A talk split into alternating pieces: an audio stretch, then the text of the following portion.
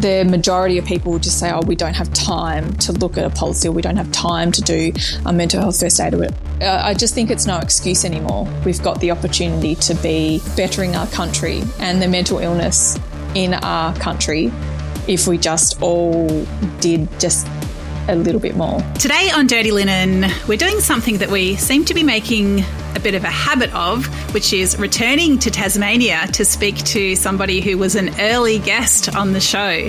So in July 2020, way back on episode 16, we chatted to Bianca Welsh, the owner of Stillwater in Launceston, uh, but someone who has such a broad spread of interests and influence over the hospitality industry, particularly around mental health, mental health first aid, wellness, and I suppose running a really conscious and intentional business. Bianca, welcome back to Dirty Linen. Hello, thank you very much for having me.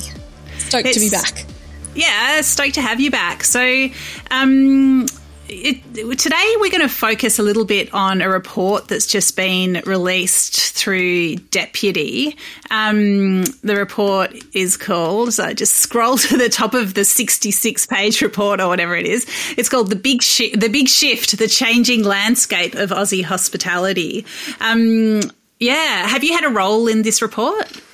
Uh, no, just uh, very fascinated to see the results. I mean, they were, it was um, uh, the data from obviously deputy users from 2019 to 2022. So it's a really decent amount of time.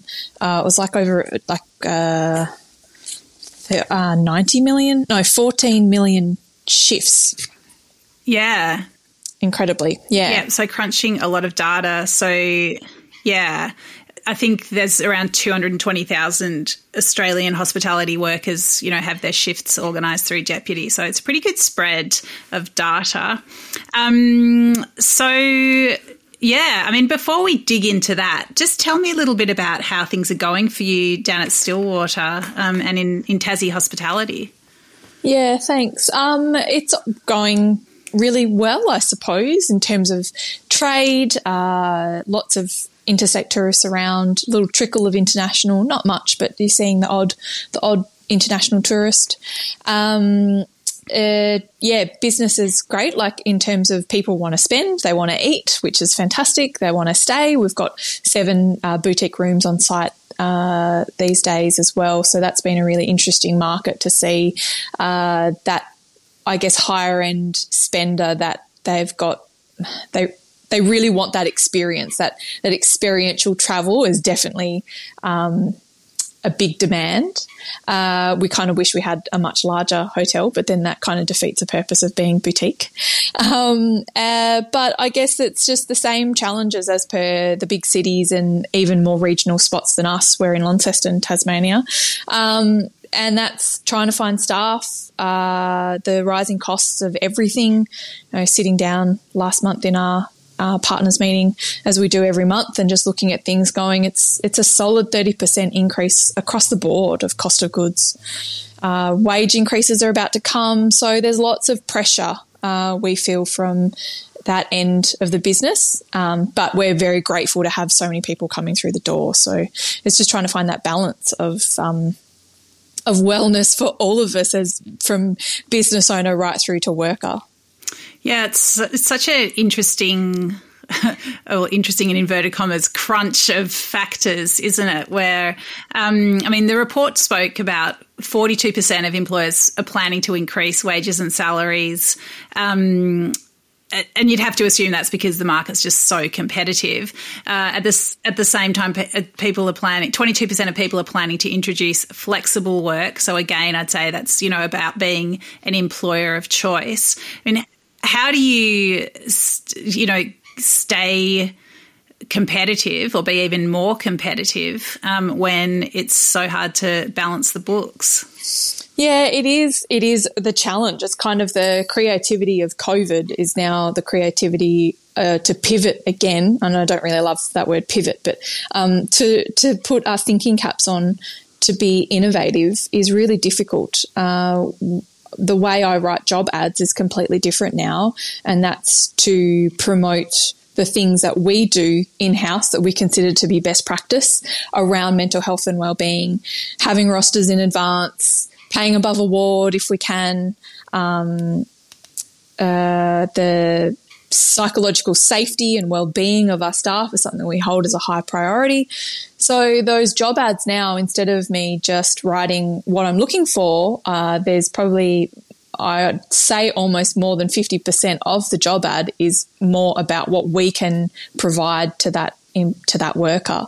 Uh, and as the report found as well, the um, those employers who place employee wellbeing and resilience as a priority have a uh, have higher productivity, thirty percent, um, a three times greater brand and or product value, and four times higher profit. Uh, so it's really it is a no brainer in terms of trying to spend some time and give it attention as to how we can be better in our well-being and psychological practices in the workplace. Um, but it's I guess finding the time where that's the conundrum. We're all time poor. We do have less people working in the business. So I'd say the majority of business owners are probably doing a lot more uh, on the floor hours, kitchen, front of house, the whole thing. Um, so finding that time to sit down and really consider these practices because it takes time and effort um, is yeah it's it's tricky it's such a tricky balance to get. Yeah, it is such a tricky balance. And of course, you know, employee and indeed employer well-being isn't something you can just decide to switch on and then suddenly everything's rosy. I mean, when you, I mean, given that you have these kinds of job ads that really promote um, the I guess, the nurturing environment that you're offering, what kinds of conversations do you tend to have in interviews? Like, do you feel like you're attracting people who are really looking to, to dig into what you're actually offering or that have had perhaps negative experiences elsewhere that they want to ensure that they don't replicate? Yes. So I'm I love it and I'm so proud of us and the team when I get a get someone in an interview say uh, I always ask the question why would you like to work for us and when they say oh I've heard that you're really good with mental health and stuff like that it's like music to my ears um, so then it's then talking about our policies, our procedures, uh, the way we prioritize it, having an employee assistance program in place, um, having uh, mental health first aiders in the in across the management team. I'd say almost all of our managers would have their mental health first aid. Um, the information that I've got as well, trying to craft a bit of a policy around um, just having conversations around the workplace. It doesn't there's a thing a lot of people will run will run away from this topic because it feels like it's too hard or it's too uh, too scary. You're going to do the wrong thing or say the wrong thing. Uh, but it can be really simple as just explicitly saying we want we are open to these conversations. And if you're struggling with something that is happening inside or outside of work, and really emphasizing that just because it hasn't happened at work, doesn't mean that that doesn't have an impact on you um, and your performance and uh, how you can interact with everyone in the workplace. That's through to customers, through to the, the team and suppliers. Um, it's really important to us that we prioritize that, and if we can help be a guide and a conduit to uh, some resources that that person needs, um, then that is how we can help. So, understanding and having a suite of uh, resources to pull upon um, of services on the ground or helplines or um, you know f- particularly those free services that are available because there's a lot there's a lot of amazing things out there um, just to be able to guide people to that is sort of how we would have a conversation around what we do to promote mental health and well-being in the workplace and is that what you would define as mental health first aid, or are there other aspects to it? Other aspects, uh, mental health first aid is more around having the ability to identify if and when someone is potentially in a crisis or not in crisis but needs to have a conversation or would I should say benefit from a conversation around their mental health and well-being and where they're at um, and their concerns and, and how they're feeling. And again, to guide them into uh, perhaps some resources that they can tap into um, to help help them feel better. And do you see it working? And, and does it help with retention? A hundred percent. So our industry average uh, the in Australia is eighty percent for hospitality, which is the worst across industries. Um, and we were we were definitely at that before we really put a focus on mental health and well-being. Uh, and we sit under twenty percent, and of that twenty percent, only half are leaving. Uh, half are leaving only because they're leaving to study elsewhere because we've only got the one university in Tasmania.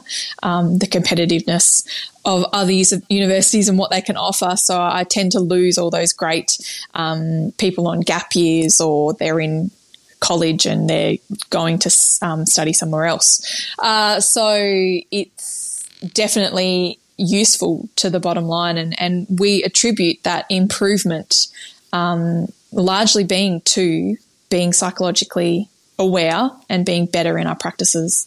Uh, and opening up the door to those conversations and the amount of people that we have supported through depression, anxiety, bipolar, substance abuse and addiction, um, sexual assault, rape, trauma, grief, suicide, all the things, um, it, we've always been able to retain and maintain that person being at work because we, we've worked really hard to creating a psychologically safe environment um, that they can feel comfortable to come and do what they do. Maybe at not the 100% capacity that they could do perhaps before um, their mental health uh, is not so great, um, but being able to at least come and contribute and to uh, hopefully be almost part of their recovery journey that coming to work and being able to um, I guess, feel themselves or to contribute, uh, and also that financial stress um, that they can still be functioning.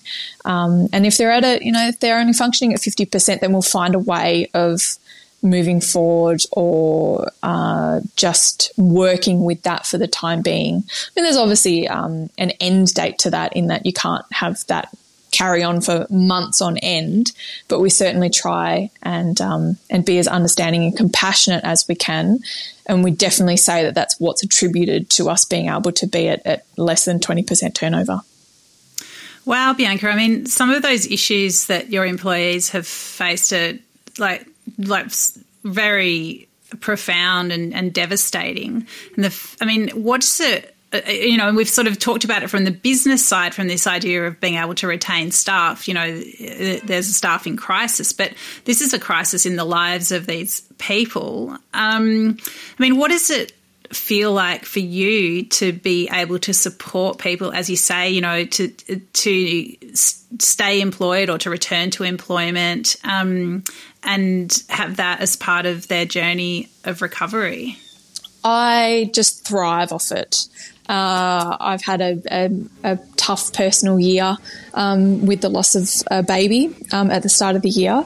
And for me to go through what I've gone through and then to have my team kind of do what I would do for them, and that is be understanding and kind and compassionate and, and to give empathy, um, has has really solidified the importance of us being kind to people, and that's that's what it comes down to. And uh, I guess in the not to make it sound like it's an ulterior motive or that you're just being cold in that it contributes to your bottom line in being able to retain these people and attract great people.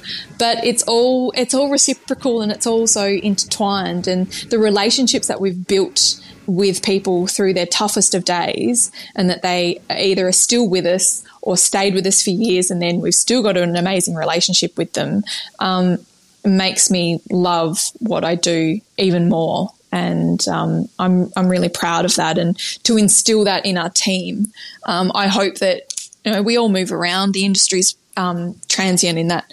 Uh, you know, people move around venue to venue over the years and have, you know, wanting to have a change. And I hope that they can take that on what they've learned with us and take that to other venues. And it's it is all really a big. I see it as a big picture piece. I certainly don't see it as just um, it's just our venue and where you know we don't always get it right every time as well and that's the thing and that's human beings and that's relationships and that's connections and all that sort of stuff but i see this as a big picture thing that if we can all be a little bit better and we can all take practices around and share them with each other, then we can bolster and strengthen the hospitality community even more. And in the post or ongoing pandemic um, world that we live in and hospitality copying it almost the hardest, um, I think it's more important than ever that we work together in being more aware of all these things and how we can understand um, and support people better. Yeah, wow. And I'm yeah, really so sorry to hear about the loss of your baby. Um, I mean, uh, pregnancy loss and miscarriage and um, stillbirth is so still such taboo topics in our society. Yeah. Um, I mean, it's it's really, I mean, what a what a test case for you to have built this environment where th- these kinds of things could be spoken about, and then to be thrown into a situation yourself where you could benefit from the culture that you created. Absolutely, and I don't say it in a cocky way of like I know all, but do having studied like I've got a bachelor of behavioral science I'm mental health first aid instructor and I just live and breathe this sort of you know mental health and wellness. And I've been really fortunate that I've not uh, had a clinical diagnosis of anything prior to this.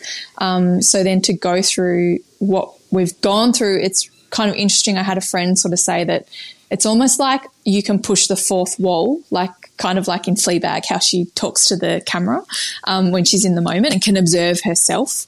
Um, and it's kind of the same for me. I can kind of observe the things I've learned and the things I know about mental health and illness and wellness. And um, it's kind of a fascinating, I mean, it's been awful and it's you know it's still a journey that I'm on and I probably forever will be but it is I do find it really fascinating and I guess yeah it, it's confirmed um, a lot of my thinking around this topic but also I'm le- I'm I'm learning and I've, I always want to be a lifelong learner but now I can learn from personal experience and how I can what those learnings I've taken from I can try and be even better and communicate um, to employers and businesses how they can be better around this space, which is uh, it comes down to grief and loss, and we all will experience grief and loss at some point in our lives. It's just kind of a matter of when. Um, and hearing when I talk about my story, and then hearing of other people's stories um, of perhaps how a workplace has uh, not knowing how to respond and react, um, it saddens me. And so, if we can, we've come so far with talking about mental health and illness in the workplace. We're getting better. There's still a long way to go. But then this is another taboo topic um, and a topic that business, uh, probably a lot of business people don't think is important to know or learn or to incorporate into policies. Um, and yeah, we've got the opportunity now, I think, in the veil of COVID, is to be better at understanding this because it touches us all. Mm. And I think also it really, you know, to me, it speaks of this idea that whatever policies you've got, they're not, that's not that you're now done. It's that things always need to be revised and revisited and, and strengthened. 100%. Um, yep. Yeah. Yep because the yeah it's not a box ticked. It's always a constant. And that's the thing with the psychology world is that um, research will be will come out and be updated and that we'll learn more. And uh, we've got yeah things will change, and so we've got to be best practice, and that that evolves. Um, and I think we could all say in hospitality, our workplaces look very different from they did ten years ago, even five years ago, even pre-COVID. Um, our focus on mental health and wellness was definitely not as strong uh, just three years ago. Um, so we've really come a long way in those three years. But with the, I mean, the three main points from the deputy report talk about widespread burnout um, and the prolonged stress, um, the shortage of workers and crisis fatigue. And then that all, it, it's just all so intertwined with mental health and wellness. And um, so many business people will just almost like um, go like uh, what am I trying to say? They'll just gloss over when you start talking about mental health. Um, but the stats are there, the evidence is there. We've got to be, we've got to turn our attention to it and be better at understanding how how can we uh, remedy what is happening now, but then move into a prevention an early intervention model. So, in terms of, um, I think in our industry for hospitality, we have a unique position and opportunity to be really part of prevention and early intervention into mental illness. Um, we largely employ um, people under 25. So uh, in Tasmania, that's 41% of our workforce is made up of under 25s. And under 25 is that is when 75% of people that will go on to develop mental illness have had their first episode. And so if we can then um, be better in our businesses to know where to guide people to into better practices, into the um, into understanding what mental health looks like and what things that they may need in their life that could be um, a, a, professional therapist like counselor, psychologist, social worker. It could be um, in how we exercise better, how we sleep better, how we eat better, how we know that there's a, a telephone line that we can call if we're having um, if we're having a, a, struggle. Um, if we can arm our people with better tools in their toolbox, then hopefully we can look to then be not just on the reactive end of all of these things and be in a prevention model. That would be the ultimate big, hairy, audacious goal, I believe. Mm, well, I mean, I love that because uh, I love this idea that young people could be going into hospitality and coming out of it better equipped, um, more articulate about these issues. It's really, you know, it's really a, a, service to society that these businesses are now able to offer. It just, um, it's so, it's so positive, um, and it's really exciting, actually. That's right, and the productivity. I mean, the it just yeah, I feel like I bash my head against a brick wall um, sometimes with this topic because um, the majority of people just say, "Oh, we don't have time to look at a policy. Or we don't have time to do a mental health first aid. Or I don't have time to um, listen to a podcast, for example." um, is uh, I just think it's no excuse anymore. We've got the opportunity to be bettering it, it, could sound a bit wanky, but we can do we can be part of bettering our country and the mental illness in our country if we just all did just a little bit more. Yeah, well, and do you have time to be hunting for staff like every second day? And do you have time to not be shooting for 30% higher productivity?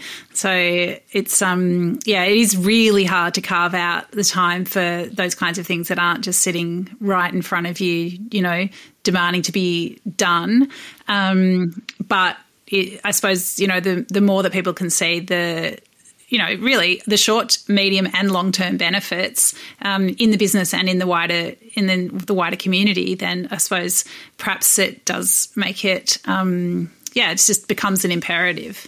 Absolutely, and I don't begrudge um, anyone for not feeling like they have the time because hospitality uh, as you say, it is, it's not right in front of us. Like we're used to um, a docket coming through, we've got to make the order, we've got customers in front of us, We've got bookings in front of us, emails, unpack a box of wine. Like everything that we do in our operational job, excuse me, is is immediate.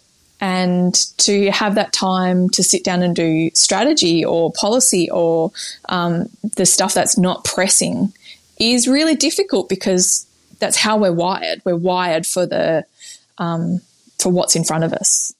Bianca, let's shift lanes a little bit. And you, you mentioned at the top of our chat about, you know, being able to offer an experience and how you felt that customers were looking for that.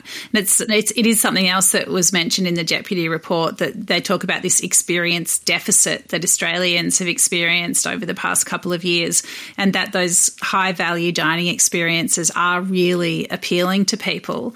I mean, do you how do you how do you see that? And do you can you sort of give pointers to other businesses into how you know no matter what level their business is at what what kinds of experiences do you think people are even unconsciously looking for mm.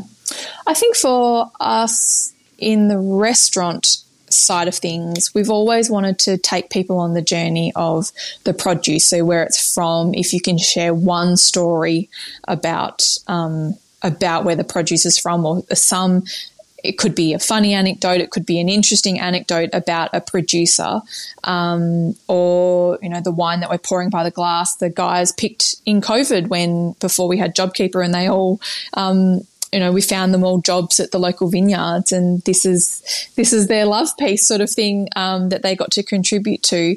Is I think we couldn't be easily uh, assume that experience means something like a tour or like something really, um, uh, what's the word?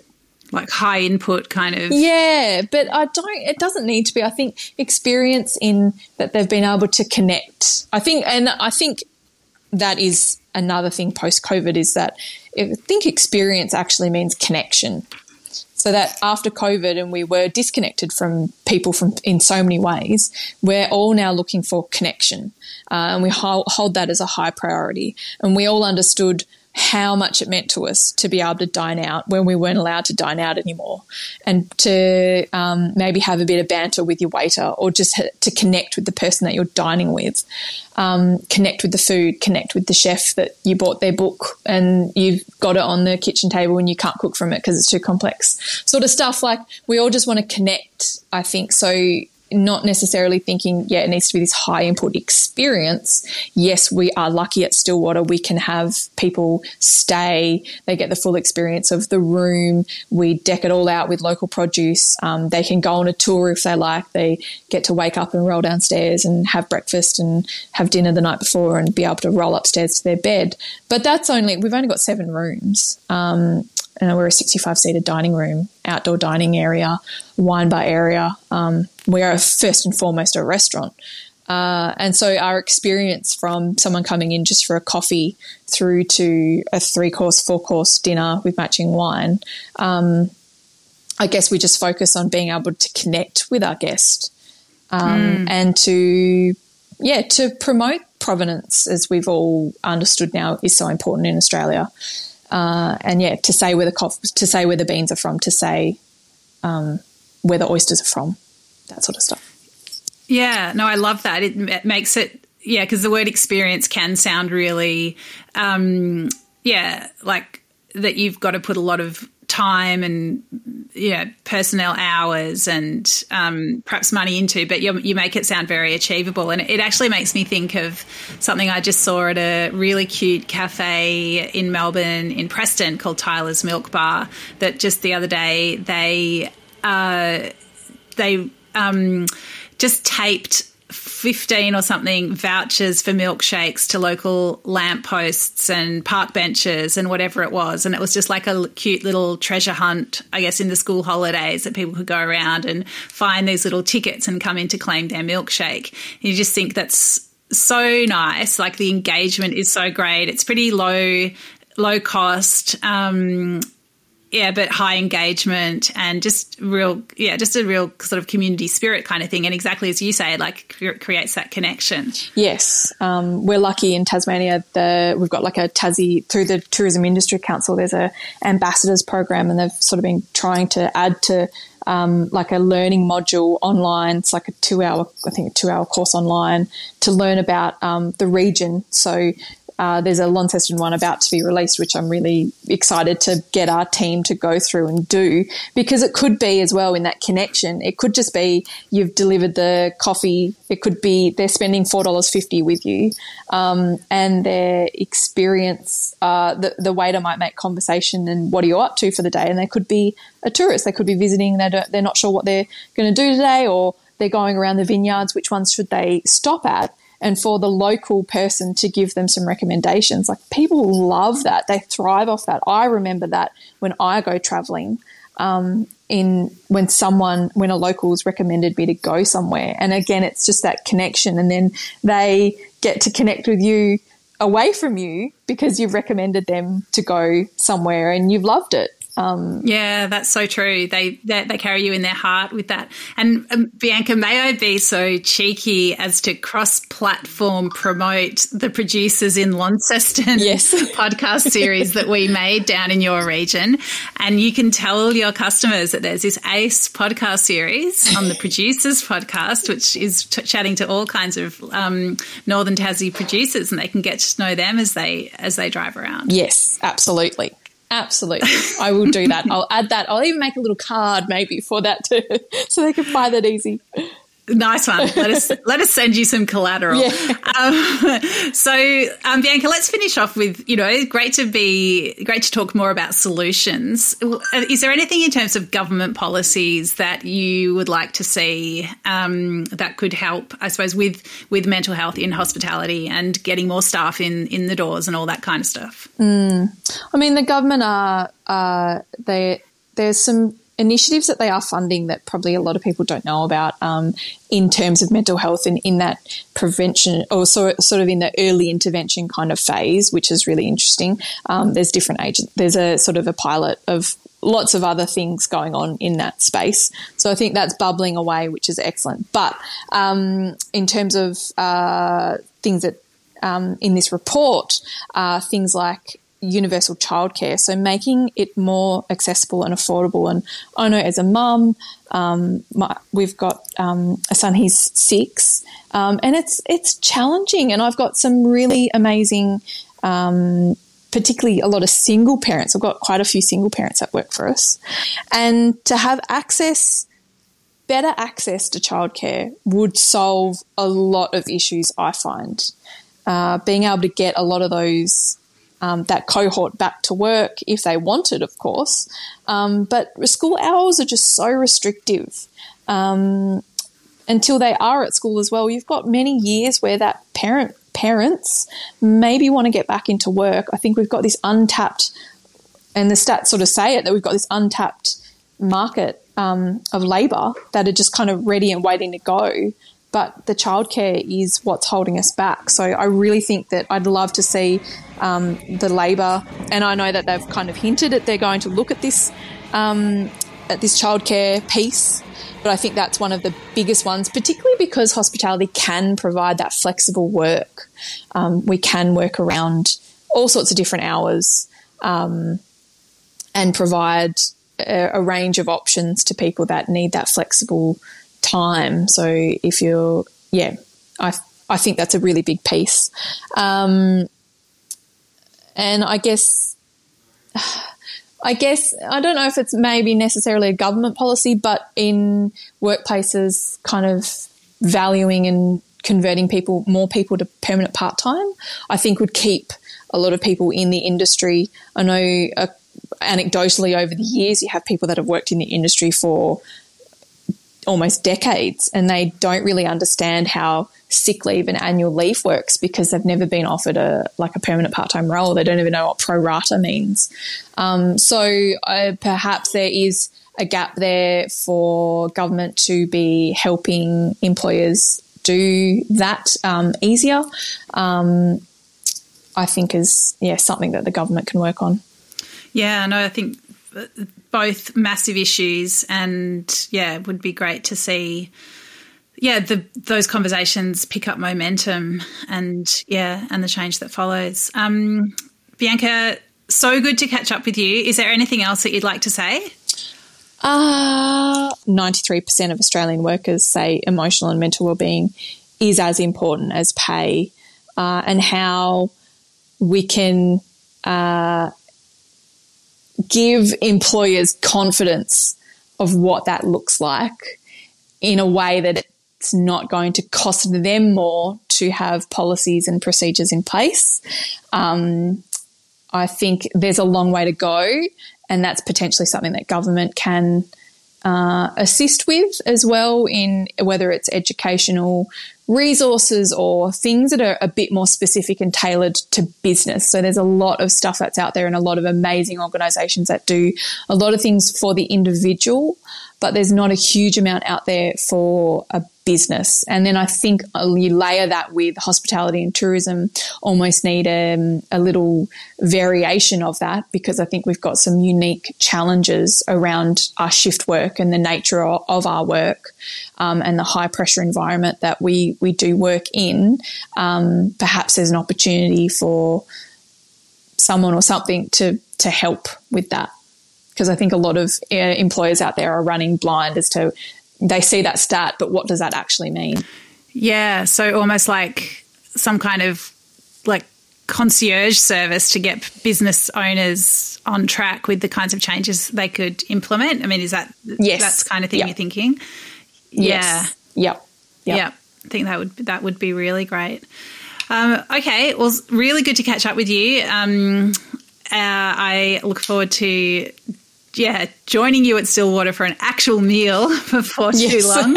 Um, just love that part of the world. But thanks so much, Bianca. Really great to have you back on Dirty Linen. Thanks for having me. This is Dirty Linen, and I'm Dani Valent. We air the issues that the hospitality industry finds hard to talk about, hearing from different people with unique perspectives. We want to hear from you as well. If you have something that needs to be said about a topic, get in touch so we can include your perspective. Contact us at dirtylinen at deepintheweeds.com.au or hit us up on Insta at Dirty Linen Podcast. We can't wait to hear from you.